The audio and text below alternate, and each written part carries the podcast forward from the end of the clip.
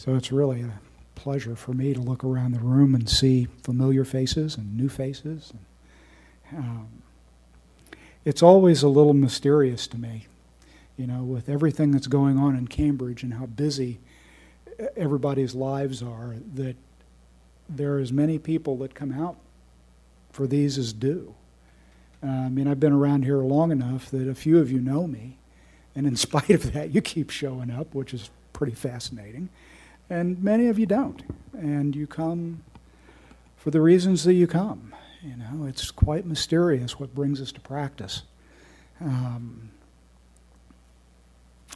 so, this uh, little couplet uh, that I quoted tonight and forms the sort of core for um, both what I'm going to say and then we're going to just talk amongst ourselves a bit. Uh, it comes from a teacher who lived in China in the late 6th, early 7th century. His name was Yunmen. And he took his name from the monastery that, or from the mountain where his monastery was located, Yunmen or Cloud Gate. And he was uh, the abbot of a community of several hundred monks. And he had a really interesting life. Um, and his teachings are still studied, you know, all of these uh, centuries later. Um, he uh, walked with a limp. And the story is a bit probably a bit apocryphal, but the way he got his limp was that he sought out a teacher who was known to be a bit crotchety, uh, but quite awake. And he was uh, plagued by a very deep question that he thought this teacher could shed some light on.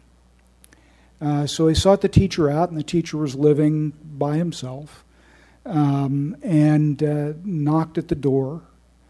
And uh, the, the teacher would open the door a little bit, and slam it in this guy's face. And this went on for several visits. Now, I don't know about you all, but I might have some reactivity around that. Um,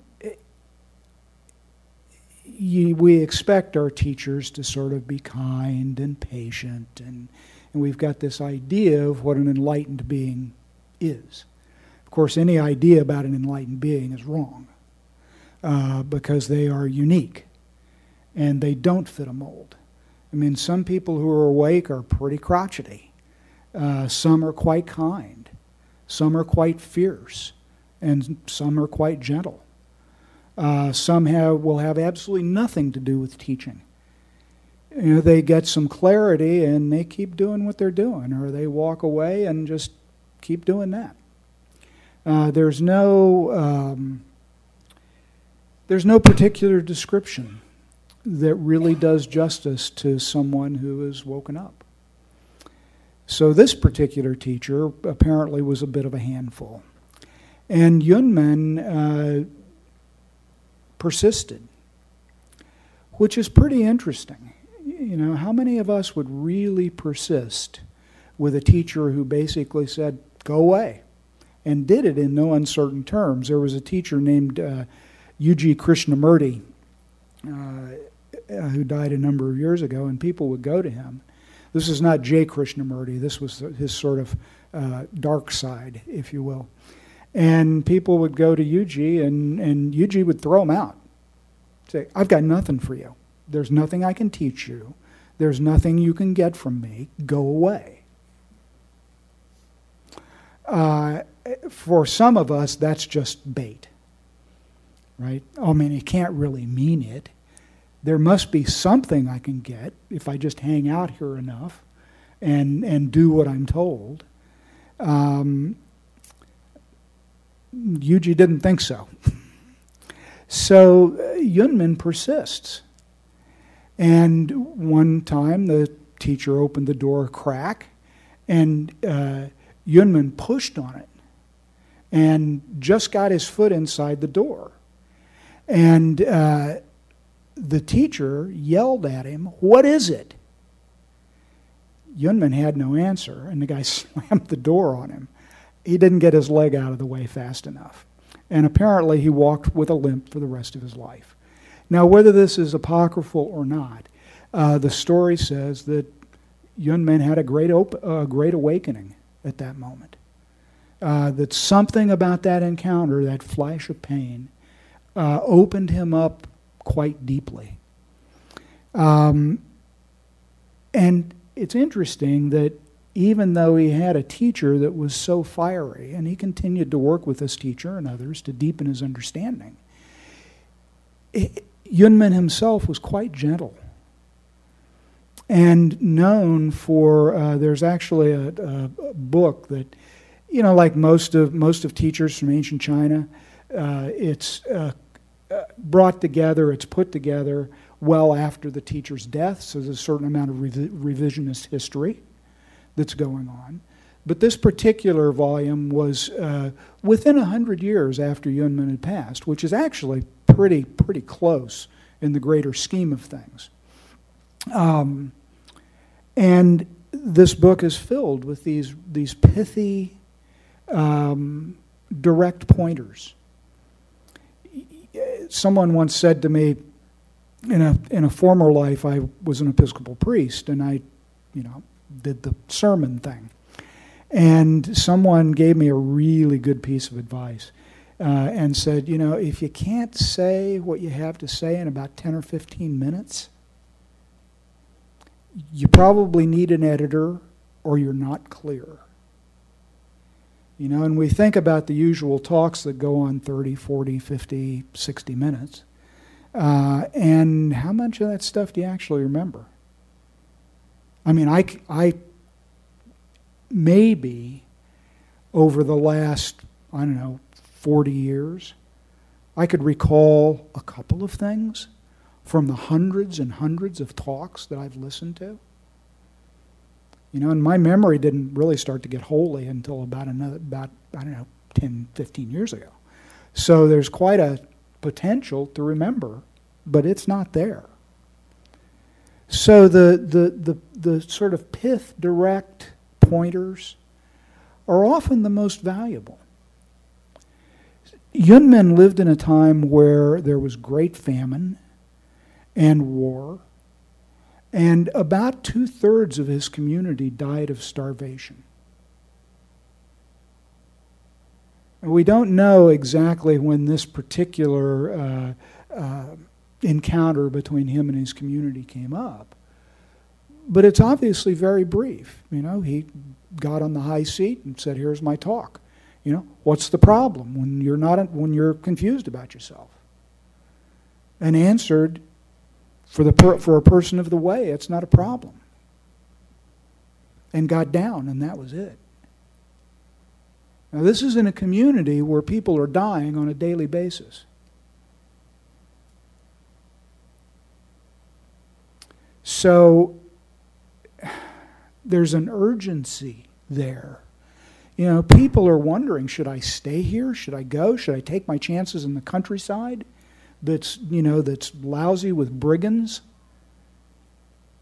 who all are, who are armed and vicious? Should I stay here amongst my community members and watch them die? Should I stay or should I go? What should I do? How should I do it? And Yunmen is most likely addressing this kind of dilemma. Now, we don't have people dying in the streets here in Cambridge yet in great numbers. But if we lived in Puerto Rico, or in California, I've got some good friends in the Santa Rosa area, and that place has just been leveled. We might have confusion that makes us wonder about the value of our practice. Most of us, at one level or another, have this kind of magical thought that if we just get it right, it'll protect us, sort of like an amulet or a talisman. And even though the Buddha says sickness, aging, and death are inescapable, uh, losing everything and everyone that we love and value is inescapable. Generally, we don't want to work, look at that. And when it visits us, we're stunned. We're stunned. That's the level of denial the normal human being operates. That's not a criticism or a judgment. I mean, we'd all, including me, be living very differently if we really believed that we could walk out of here and drop dead. Right? So we, you know, work with sickness, aging, and death, and it's it's different than if I've been diagnosed with cancer or my daughter has been diagnosed with something awful or my house and everything that I've collected over the course of 70 years is burned to the ground. So, how in the world could being, could being, confu- being confused not be a problem? It doesn't make sense in some way. I mean, confusion in this case is sort of code for delusion, confusion, etc. One of the toxins with greed and anger that spins the, you know, spins the wheel of our suffering. And here is this really wise teacher who's still studied today saying to his community that are dying around him, for a person of the way, it's not a problem. Doesn't make sense. And sometimes making sense is not what's required. Making sense can be quite inadequate. Because if, if we take a careful look at our struggle to make sense of something, it's often about control, driven by deep fear.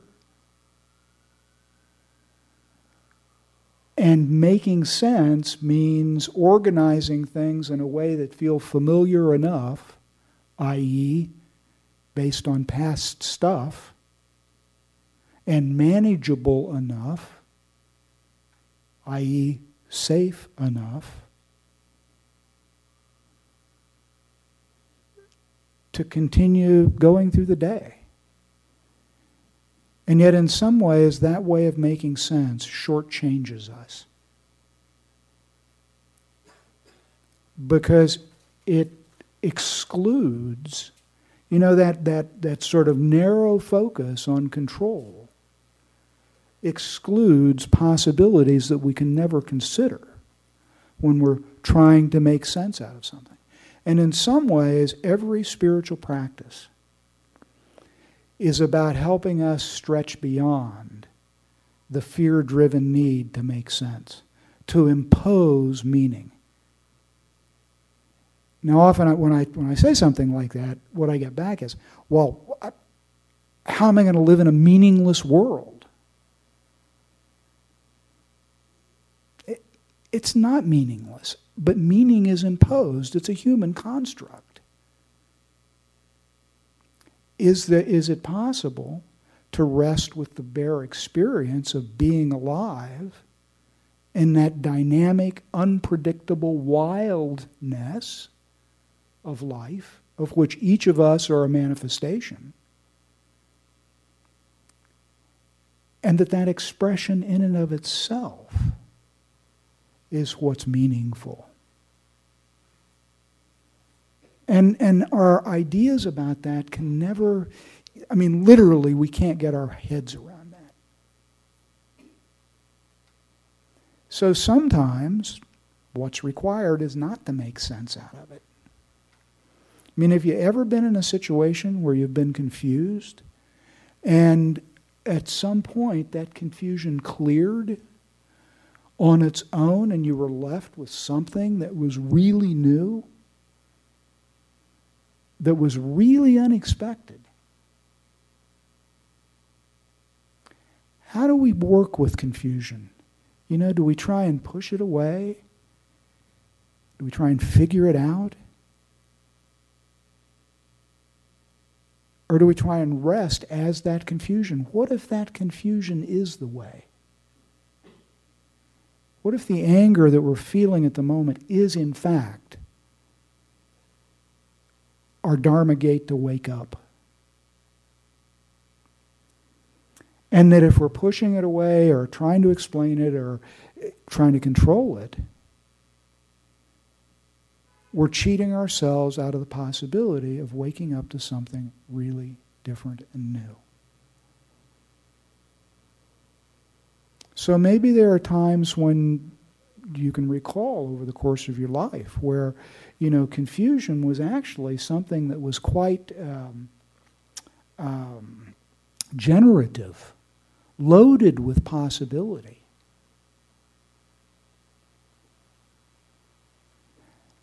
What does it mean when this is not difficult for a person of the way? that it's not a problem. Confusion is not a problem for a person of the way. Now, this would have translated as Tao or uh, Buddha nature or, you know, someone who's practicing the Buddha way.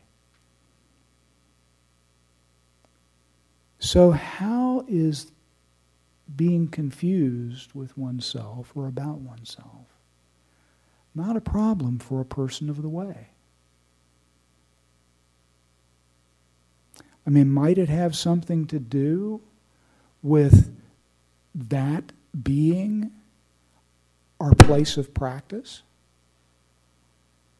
That rather than trying to change it or push it away or even understand it, that our invitation is to really be intimate with it, to wonder about it. You know, what is this confusion? You know, do we find that there's something actually solid there? Do we find that it's a, you know, conflicting stories? You know, that the coin just keeps flipping back and forth? Yes, I will. No, I won't. Yes, I should. No, I shouldn't.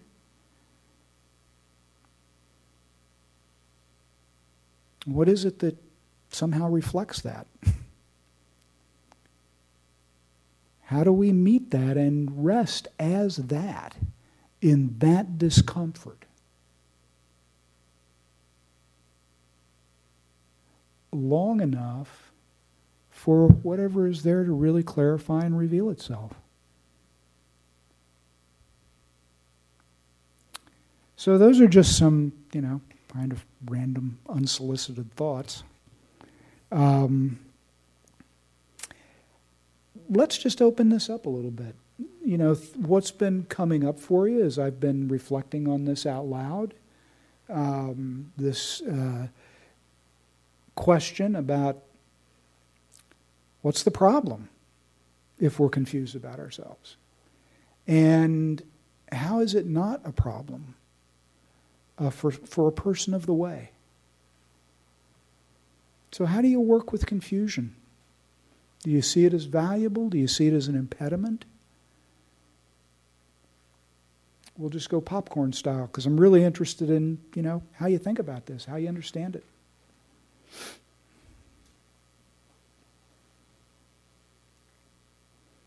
And I know that this is, you know, this is, you know, many of you may not know each other, and to speak up in a group like this, personally, I would have found daunting at one point in my life. So, um, whoever's most comfortable, feel free to jump in. Otherwise, we can go back and sitting and sit for the next hour or so.